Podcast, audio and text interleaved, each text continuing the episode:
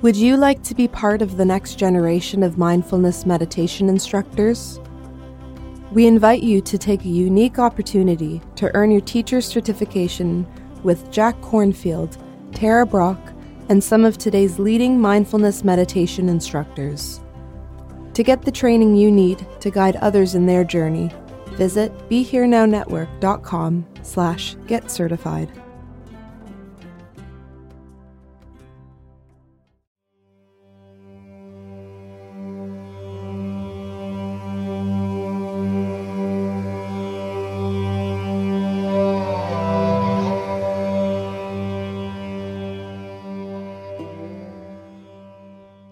Welcome to Ram Dass Here and Now.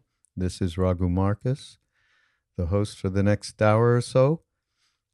And before I get into it, as I usually do, I like to uh, give kudos to our partner, 1440.org, 1440 Multiversity, but go to 1440.org to see all of the wonderful workshops they have near Santa Cruz in this beautiful campus, as I've mentioned many times before. But we have a friend, Dan Siegel. Dan's been on the Mind Rolling podcast. For those of you who haven't checked that out, that's another podcast that I do, uh, working and chatting with people like Dan, who's an amazing psychiatrist from Los Angeles, UCLA, around mindfulness. And uh, he's going to be doing something called Cultivating Stress Resilience. And uh, it's going to be around uh, September 20th. It's with a partner, uh, a work partner, Elissa Epel. It's something that I should be going to. Unfortunately, I'll be uh, cultivating stress resilience in India at that time. but uh, it sounds fantastic. Dan is quite a brilliant person. So I highly recommend that. Also, here's something else forest bathing. I've heard of it before. And suddenly I'm gravitating more and more to using nature as a way to transcend some of these, um, shall we say, stressful uh, situations that we don't seem to be very resilient around. So, forest bathing with Sylvie Rokap. And that's uh, sometime towards the end of August. Go to 1440.org and check it out. And they're wonderful people, and it's a beautiful place. Uh, I also want to mention our collaboration with East Forest, wonderful musician, East Forest and Ram Dass. The full length album, we've been putting out uh, every quarter a few songs, but the full length album's coming out now, August 9th. Okay, so uh, you can sign up to ramdass.org if you are already not on the mailing list, and you will get the links and so on. It's just an extraordinary album and an extraordinary collaboration from uh, East Forest. Also, I had him on a podcast on Mind Rolling, and that'll be out around the same time.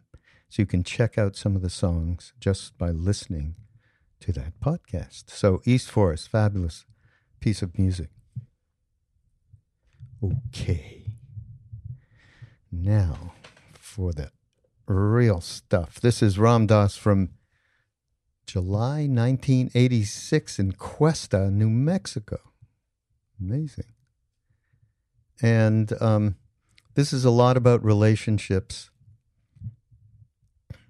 And it's uh, a lot about how we evolved, how our individual consciousness evolves. And interestingly enough, he uses uh, some of the great saints of the past, including particularly Ram- Ramana Maharshi, Ramana Maharshi, who, when he was 16, 17, he decided he was going to see what reality was. Um, and anyhow, Ram Dass tells that story, but here's somebody in one life who realized uh, himself and realize the truth. And um, and he just talks about how beings who have had many, many incarnations, they can see through the veil. So, and here here's the here's the bottom line when when someone realizes that there is an awakening possible, okay, you start the journey and you realize it's been going on for lifetimes before and yet to come. And as Ram Dass says, what else is there to do then but work to wake up and be free? So it's the first step, the very, very, very first step that realizing there is an awakening possibility. And it comes through many, many, many different forms. Um, yeah, he talks about how uh, new beings, the people that maybe haven't had a ton of lifetimes, it's hard to imagine how this all works, right? So we don't want to try and figure it out. That's what Maharaji said. Don't try and figure it out. Just love everyone and tell the truth. Uh, not easy. Um, so people, but new people come in, you know, uh, young incarnations, and they have a passion for the material, and they don't really have an intuitive sense. They don't have an idea of their intuitive sense, and uh, and he uses, uh, of course, a funny thing. Uh, you know, people who marry for passion, which that might be quite a large percentage of the population because that has to be there. So it's an interesting ingredient that doesn't last. Uh, and sometimes, so you marry for passion, but you don't really kind of take in all of the other aspects of a person when you do that. And you end up, so sometimes you end up with what he calls post Neanderthal person with like uh, the, the guts of an old Tibetan Lama.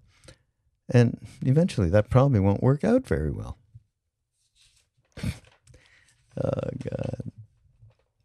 There's a great quote he uses here Civilization is the act of voluntary renunciation. And Gandhi said that. Mahatma Gandhi.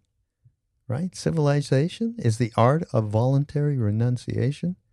We seem to be getting way away from that these days.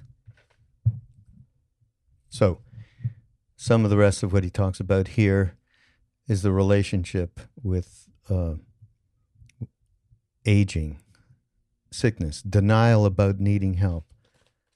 You see, at some point, and Ram Dass went through this himself when he got the stroke.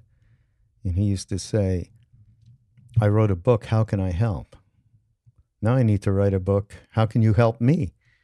And he went through a lot. He still goes through it a little bit. Sometimes I'm around and I want to help him do something. He'll give me a look like, what are you doing?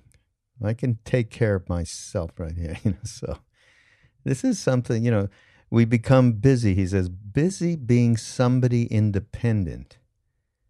Yeah. Because you lose your prerogative of decision making, you know, when, when the aging gets advanced, when the infirmities get advanced, when the diseases get advanced. And he gave a whole uh, example of being with uh, his stepmom, Phyllis and he said the caregiving that he gave her opened his heart more than anything up to that moment because they found she was in such denial and was uh, very opposed to have anyone do anything for her. And he finally, she finally let him in. And the way in which that love manifested between them was extraordinary for him. And uh, what else he talk about here? He talks about you you hear what your dharma is you hear what your role is in life and you do your best to fulfill it impeccably. Now what does impeccably mean? To me uh, you're you're um, you don't confuse and he says this you do not confuse the role that you understand you have to fulfill in life and the role of your work the role of being a a father, a mother, a son, a daughter, a friend, whatever it might be. you don't confuse the role with the expression of love. The action comes out of love, not out of mental construct, meaning you're not stuck in a role. So you you're able to rest in your what he calls isness, and uh, so the action comes out of love. It's very, very difficult, but very important for us to reach to, I believe. Um, and finally, you know, we realize We may be in a family of however many people. It may be an extended family. But when you understand that, or when you are more conscious, a conscious family sees that beyond the numbers, there is only the one. Now, I had personal experience of this. Very fortunate. Many of you know this, if you, especially if you listen to mind rolling, that my family was splintered, and I went to India and met Maharaji, and the way that he glued us back together was nothing less than a miracle, and it centered around my father and many of. Well, if you if you don't know this story, it's it's a story of Maharaji basically telling me to give my father acid, and he, he called it, of course, the yogi medicine. The yogi medicine Ram Dass gave me. Anyhow, all of that ensued, and my father broke into a billion pieces when he came back with not through the acid trip. The acid trip just showed him uh, took him through the process of uh, of what death is. But when he met, came back to see Maharaji, then he uh, he basically broke into a thousand pieces. And after he was put back together and sent back to Canada, and then he came back months later and spent several months there. And the initial time was just three weeks, two weeks everything changed. Our family came together in a way that only I've seen Indian families because my brother, my sister, all of their uh, husbands and wives, and, and including my mother, although it was later on for her. Um, we came to, we that family of which ended up you know six seven people including wives and husbands. That family, we did realize to some degree when we were more or less in our most conscious moments, because what my father did, we the thing of understanding there is only one, and that we as a family, he had a place out in near near the Vermont border in Quebec where we lived, and it was a place where much of the satsang used to come over a period of time, after especially right after India and uh, I I really feel like Maharaji gave us that uh, this concept, which no longer was a concept for for us, uh, seeing beyond the numbers, there is only the one, and uh, yeah, I feel very fortunate, very fortunate. All right, I want to get Maudlin here. Um, this is a great talk around relationships and the idea of uh, how you relate with this consciousness that we've been given and how we uh, relate with uh, the aging process. So here it is. Again, it was, uh, what is it? July 12th, 1986, in Questa, New Mexico. Here's Ram Dass. Here and now if you look at um, if you look at evolution of consciousness as something that happens in individuals, not in large numbers, but in individuals. So as you look out on the street, you're seeing a cross section of evolution. You're seeing, I'm talking now uh, from a reincarnational model, which for some of you I know is alien, but just humor me. Um, some of the people you're seeing are very old beings. That is, they're beings who have incarnated many, many times and for whom the veil is very thin. They really, they've gone into the movie so many times and into the drama so many times that although they're in it, they're just about seeing through it. It's pretty frayed. And they can sort of see through the cloth already. And they're playing it. See, the extreme ends of the, of the evolutionary continuum are somebody like a saint in India, like Ramana Maharshi, a being who, who doesn't do any sadhana, no spiritual practices, nothing. And at 17 years old, he's lying in his father's grand uncle's study and he suddenly feels he's going to die. And instead of fighting, he just opens to it and he experiences the death of his body and just goes on. And then His body doesn't physically die, but he dies out of it. And from then on, for the next 40 or 50 years, he's one of the great enlightened saints of India. And people who come to him get great peace and great wisdom and great understanding, and great love. And he was what's called an old being. He was ripe. He didn't have to do anything. Then there are beings who we uh, suspect came to earth fully conscious with the intent of doing things for other people, like a Christ a Krishna. Then we have people like the Buddha who work and do sadhana during their lifetime, and they're old beings, but they still do something to get to the point where they finally get free, but they get free in this lifetime. Then there are other beings, like, for example, me, I think, who just works, realizes in this birth that there is an awakening possibility and starts the journey and continues the journey that I've been probably doing in the past many lifetimes and probably will be doing for many lifetimes yet to come. And I just do it and I'm stopped counting and I'm just doing it because what else is there to do than work to wake up and to be free? And I have no expectation that I'm about to get enlightened or I'll be enlightened this life or any of that stuff. It doesn't even matter to me anymore because I don't have any choice anyway. And then there are new beings who just recently came out of the Neanderthal stage. And they've just come to Earth, see, and they they are just I want this and gimme and roar and her and roar and and they have it from birth to death and they're frightened of death and they grab life and they just want more. And God is a bunch of crap, or else it's some ritual that they do mechanically. There's no feeling, there's no sense of a higher, a sense of a, a, a way or a, a form of the universe. They don't have any sense of that. They don't have any connection to their intuitive sense. Well, the funny thing is that you can have a family in which the whole range is within one family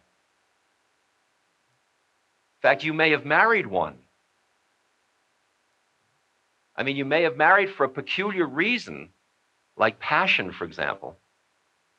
And you end up with a post Neanderthal married to an old Tibetan Lama. You know, I mean, it's, and they just happen to be together for some bizarre reason, you know, and, and they wake up one morning wondering, what the hell am I doing in this situation? They come rushing to me saying, I'm working on myself spiritually and what am I going to do with this one? You see, that. Well, so it is with your kids. Your kids are unique entities that have come to Earth to do their unique work. And you may be surprised if you have two or three children why they are all so different. Because you did the same things and they grew up in the same. I mean, I was a psych, I was a child developmental psychologist a research scientist in developmental psychology, trying to explain why children turn out the way they do in view of what parents do. And we did things with computers and experiments and double blind and all kinds of good stuff. And the best we ever were able to do in the big issue of heredity and environment was if you put both heredity and environment together, you could probably account you could get a correlation of what's called 0.5, which means you were accounting for 25% of the variability. 25% of the range of what happened to kids you could account for by everything that we could measure. 75% we called error.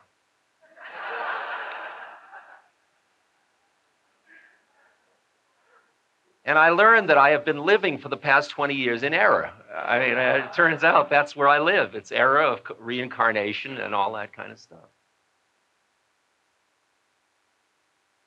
So that when I, I see families, I see a tremendous mixture. And the minute you get into the judging mode, you are in a tricky position. The minute you decide that older is better, like if you understand the whole sense of the circle of incarnation, being an older being isn't better, it's just different. Would you say that 20 years old is better than 10 years old? It's just different. And you realize that each being has a unique route through with unique ways of getting caught and attached and awakening or not awakening. And you end up being an appreciator of individual differences rather than a judge about them. I said this before, and I got to keep re saying it because it's so easy to get sucked into that. I went to college. Why aren't you going to college? Because I'm dancing to a different drummer. Don't give me that crap. Go to college. You'll be sorry later. I mean, we all know all the routines that, that we've all grown up around in the culture of I know what's best for you because it was good for me.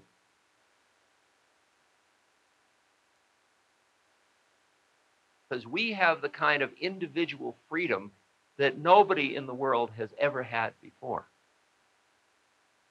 But that individual freedom, we are finding out, can be a path to incredible suffering if we throw out the baby with the bath.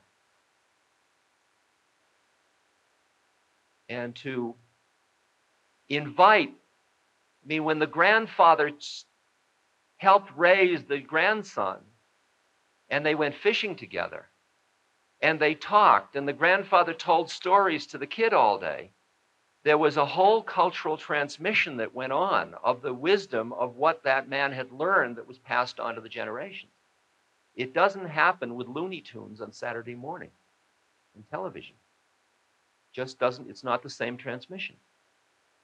It's for a different motive, it's a different set of motives.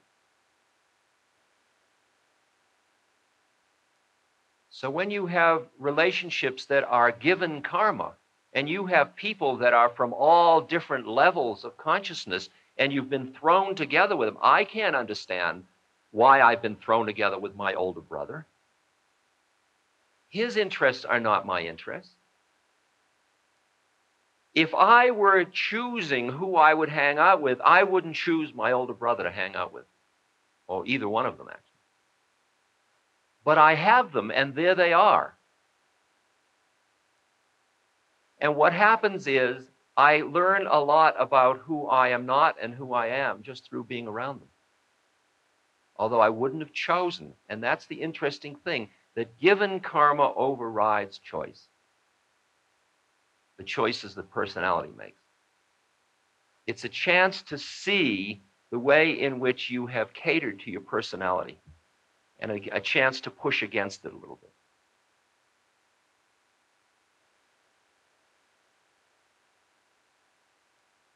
We have such a, I'm playing with a, a, such a delicate and uncomfortable edge, edge which is the one that full, the idea that fulfilling roles brings freedom, even though the and the roles are not just responding to your personality desires and needs. Gandhi once said, civilization is the art of voluntary renunciation, which means you give up certain things in yourself in order to be able to play a part in a dance. And I, apocryphally, somebody said to Gandhi, What do you think about Western civilizations? And he said, I didn't know there were any. I don't think he actually said that because it doesn't, it doesn't sound Gandhi like, but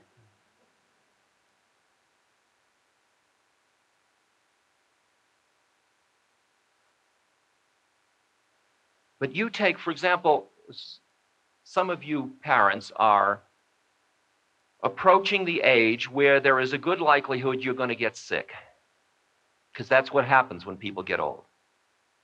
And when you get sick, it's a good, there's a good chance that you're going to at some point need help.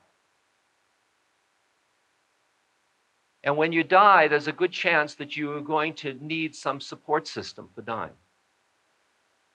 If you look in your hearts and your personality structure, you will see that place in you that has loathing about dependency, that has loathing about needing to ask somebody for something, about needing help from somebody.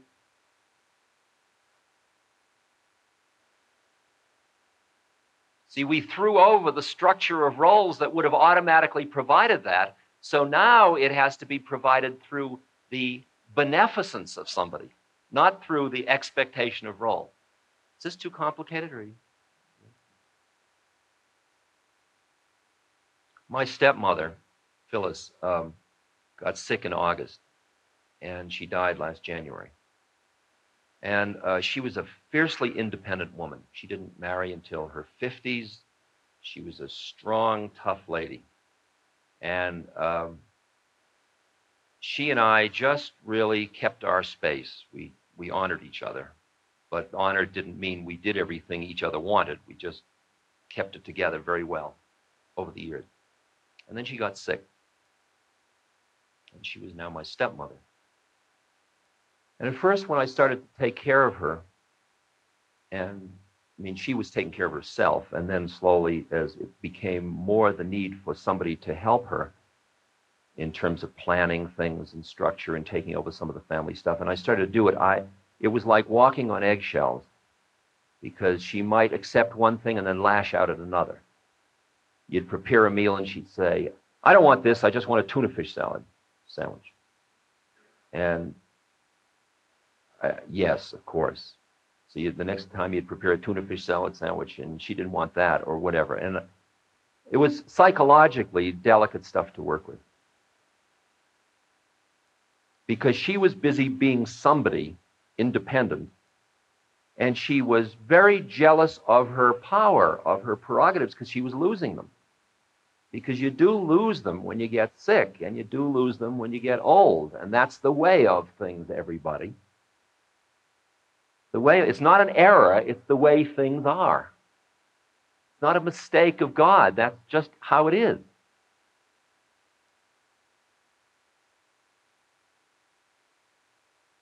And I saw in myself that part of me that had been in a power struggle with her over the years. That every little loss of power she had where I took over, I could afford to be very um, giving about it all because I had just won. Horrible. And I saw that in myself and I allowed it. I mean, that was the way I was. That was my stuff to work with. And that part in me that was busy winning and losing in the power domain was reinforcing her pain about her loss of power. You hear the way one person's mind creates the environment for another person. It's just what I said yesterday.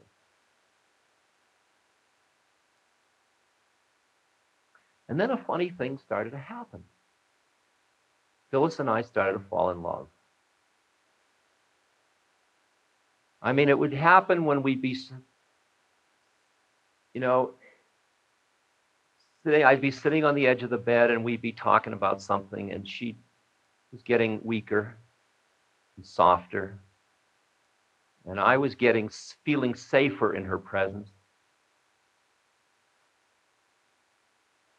And we went through all of the stuff of shame, embarrassment, where first, when you take her to the bathroom, you take her to the door of the bathroom, and then you close the door so she has her privacy. And then later on, you take her into the bathroom and then get her to the toilet, and then go out and close the door. And then a little while later, you take her to the toilet and you taking down her underwear and sitting on the toilet and wiping her, and then you're, and it just goes on. I mean, slowly, slowly, it just opens until finally here we are, we're just human beings hanging out together.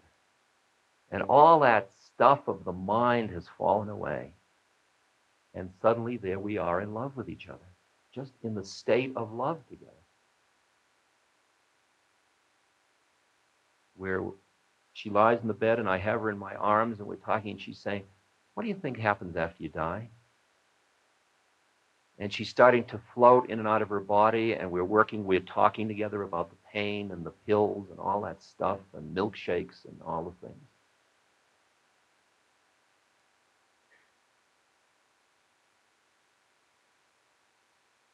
And I saw in that experience that I, who had become so blase about working with dying since I had all this stuff, when it got to my stepmother and I had to deal with the fact that one night she was suffering because of having to go to the bathroom every 10 or 15 minutes, I had to carry her in and her body was in such pain. It was very painful for her. And I had not arranged for a catheter and I didn't have one during that night, and I ended up with incredible feelings of guilt that I had not been a good enough caretaker. And I saw that I had to work with that one too.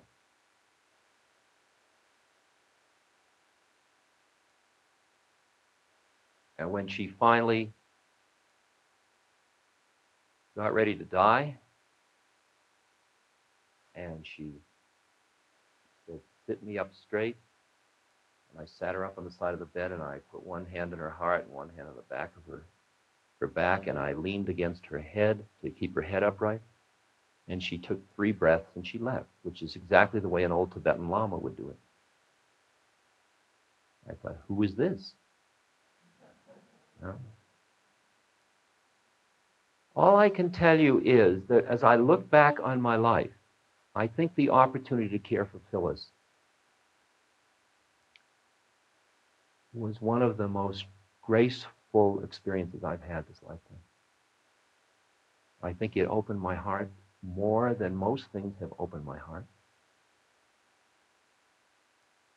I think it gave me a sense of function and a sense of being at peace with myself that I had not experienced up to that moment.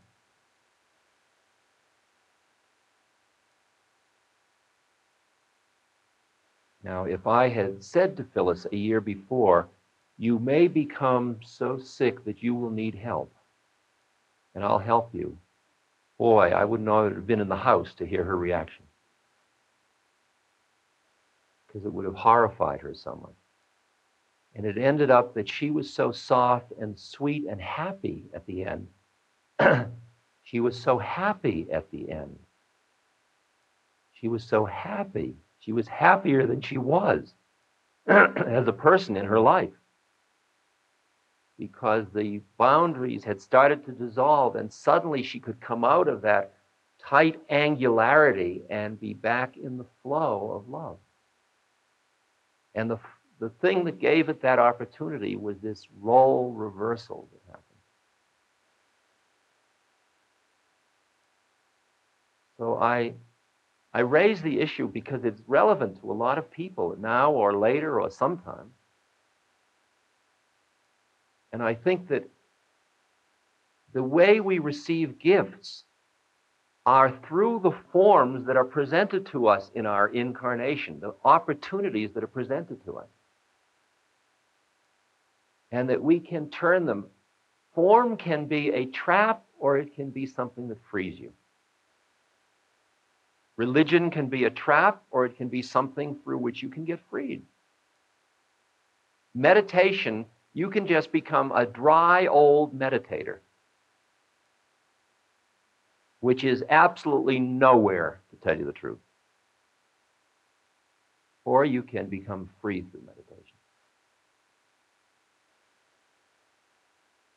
A family can be a strangling, tight uh, thing that, that catches you and tortures you, or it can become a vehicle for your freedom.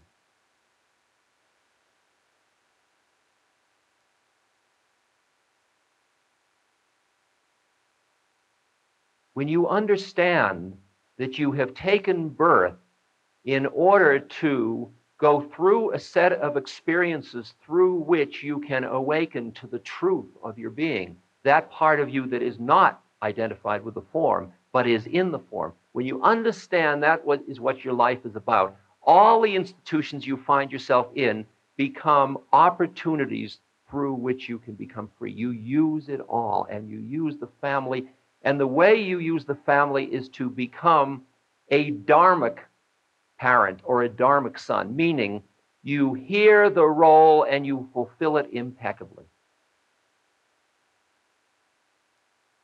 You are a perfect daughter or a perfect son.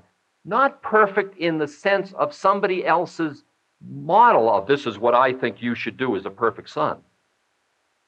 You have to listen to that but you are listening to that to hear where the form is and how to get through it. It doesn't mean a, a birthday card. That isn't what it is. But it might be.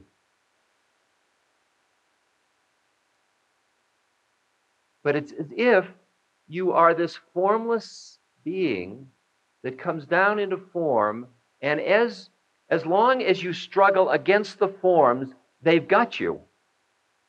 And the minute you liquidly flow into the form, you're free.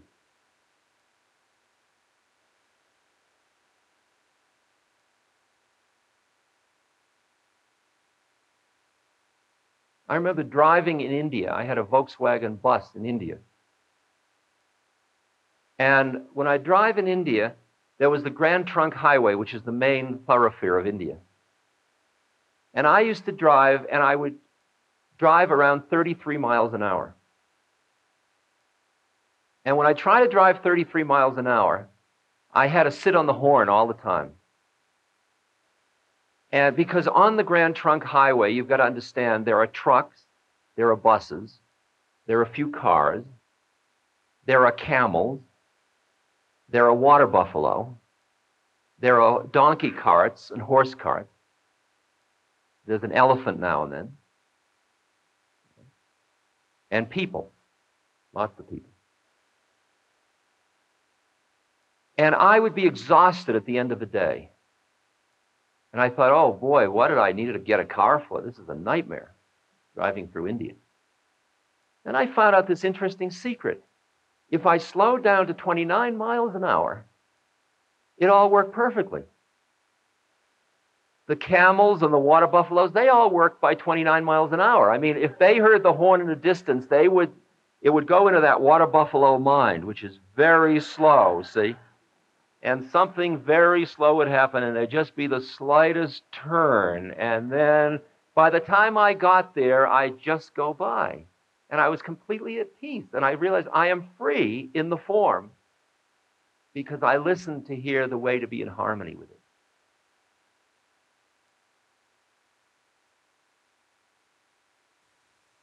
It took me until I was about 50 years old to hear what I'm telling you now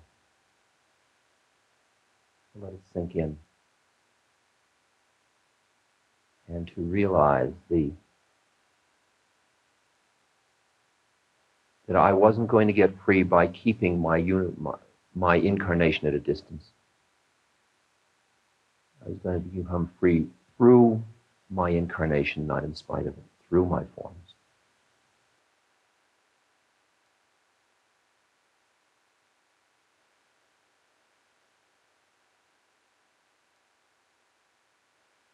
through honoring, through honoring roles, through appreciating uniqueness of myself and others, not judging it. The judging is the one that cuts you off. Appreciating brings you towards it. Cultivating the quality of the heart. You're going into appreciating. I appreciate my father is uniquely my father. He is, in essence, George Alpert. He would be a terrible Moses, but he's a perfect George Alpert. And it's interesting to look at another human being and see them as an absolutely perfect statement of what it is that one is. Instead of constantly having a yardstick to measure, well, is this one as good as that one on this dimension? I've been dealing now for years, as many of you have, with people growing up around you. And I have watched people who seemed lost to the world in the 60s. I've seen them in mental hospitals. I've seen them drugged out of their minds. I've seen them in all kinds of weird states, and, and their parents saying, Oh, I lost this kid, and it was too bad. And I see them end up sometimes having come out the other end and being what in Yiddish we call a mensch, which means a real being. A fellow I work with now that he goes to Harvard in the winter and he spends the summers in mental hospital. And I can't quite figure out which is the best curriculum for him. I tell you the truth. I think it's a very rich curriculum.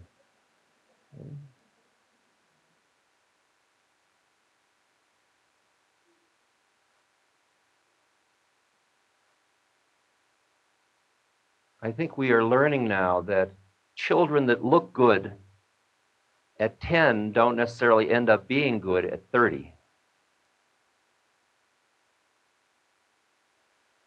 Nor are there clear rules in the game that you can you can't have a book. There's no Spock finally for parent child. It's an intuitive process of listening and keeping it alive and keeping it liquid truth. One more word and I'll stop. I want to talk about this word about truth and license. If you are with another human being and you if you want to get free, if you want to awaken and get free,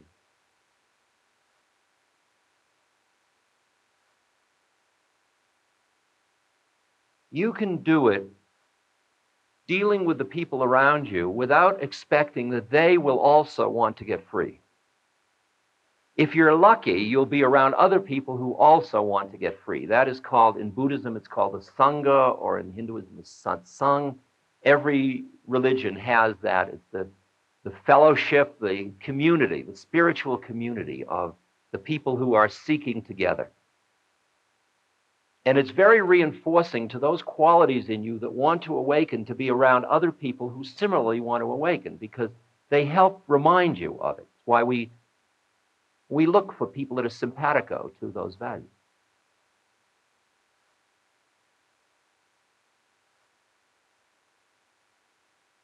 The highest one of those is where two people have consciously and intentionally said, Yes, let us get free and let us use our relationship with one another as one of the vehicles for doing that. And in order to do that, since we know that in freedom there is truth, since there's no risk in real truth, in free in the free universe, let us be truthful with one another. That is a very high and very special relationship. It is very rare, very rare we are all relatively truthful people. But the amount of edges where we use the white lie or the social truth, or we just color it just a bit because we don't want to hurt the other person, because we want, we, we trade off kindness for truth. And kindness leaves you isolated. I hate to say it. I mean, it's, it's bizarre to say that because isn't it important to be kind?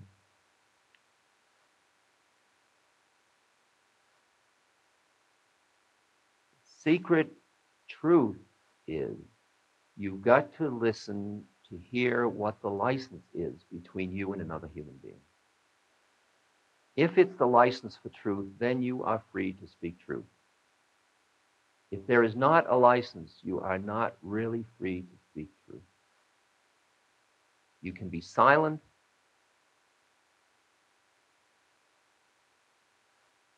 But most relationships are a conspiracy saying, I won't upset your ego if you don't upset mine. And most families survive by doing that.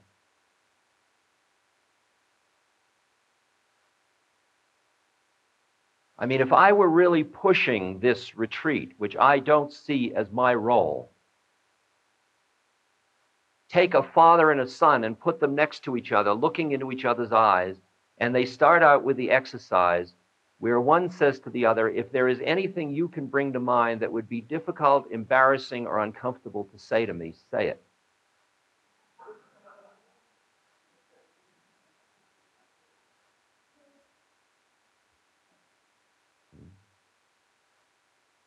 Well, I've always hated the way you pick your nose. And then you train around and do it the other way. And you keep doing it and doing it and doing it. And it just keeps, it's like soup. All the fat keeps rising to the surface of, oh, God, do I have to say that? And that, and ugh, yeah. And if that is done with love, those two people end up just in a liquid space of appreciation. It's all just stuff. What difference did it all make? And behind it all, here we are. But very few people want to play that game or necessarily should. And it's not a failure to not play the game. Not at all. I couldn't play it with my father or my mother. I played it with very few people.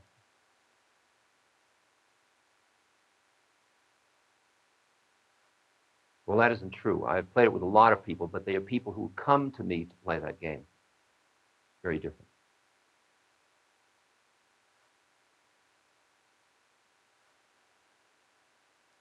But what I'm trying to suggest to you is what the highest possibility is in a family. A family is a family of yogis. A family is a family of people, all of whom want to go to God together or want to get liberated together and say, let's help each other do that and let's use truth to do it and let's use every technique we can and let's use silence at times in the home as a vehicle so that we can meet in the place behind our own minds. Let's meditate together. Let's come to retreats together. Let's reach out to try to do something to bring ourselves into a higher state of consciousness together so that we can get out from under the illusion of our own separateness that is keeping us isolated, even in the midst of the plenty of our love for each other.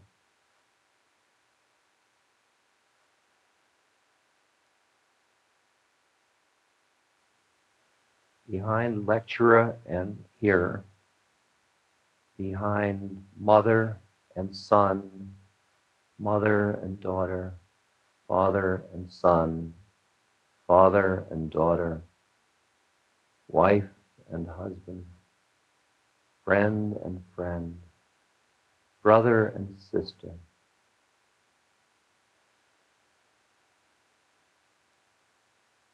Just beyond that, just beyond that. Here we are.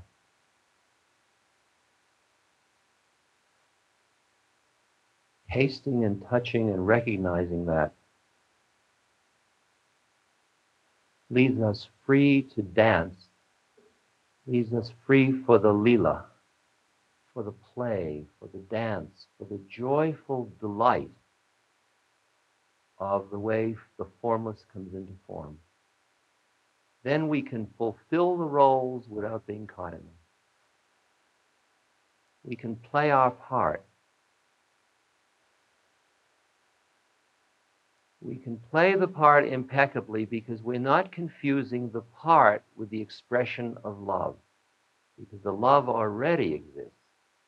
The action is coming out of love. The action isn't designed to bring love. I just touched a, an iceberg. Sorry. As long as you are identified with your separateness, little me, you will constantly look around the world to get proof that you are loved, that you're enough, that you're safe, that it's okay. You are needful. Always needful. And most relationships end up, I'll, I'll scratch your back, you scratch mine. When you have worked on yourself so that you're resting in what you are, you're resting in your presence, in your isness, in your love, then all of your actions are a celebration of it. They don't come out of your separateness, they come out of the unity. What our journey through life is, is the opportunity to waken out of our separateness so that we can be unique without being lost in it. Not special, but unique. We come from one, we are born into separateness, we become caught in separateness, we awaken out of separateness, back into the one, out of the one, a marriage that really is living truth has three things in it male, female, awareness. When the two become one, then they can dance as two. When there's only two, it's me and her or me and him. Is there one of us here? Or are we just the many? Is the family one, two, four, six? A conscious family sees that beyond the numbers there is the one. I mean, the religions say it, they say it, they say it, they say, keep God in the family. Or keep what, because that's the word. The word offends some people. Keep the one present. If you don't recognize that part of you that is part of everything else, you are gypping yourself this lifetime. This podcast is brought to you by the Love Serve Remember Foundation and Ramdass.org. We appreciate you listening and we appreciate all the support that you've given us. Please continue that support and donate at ramdass.org. We can then continue to share what Ram Dass has been sharing for all of these years. Thank you.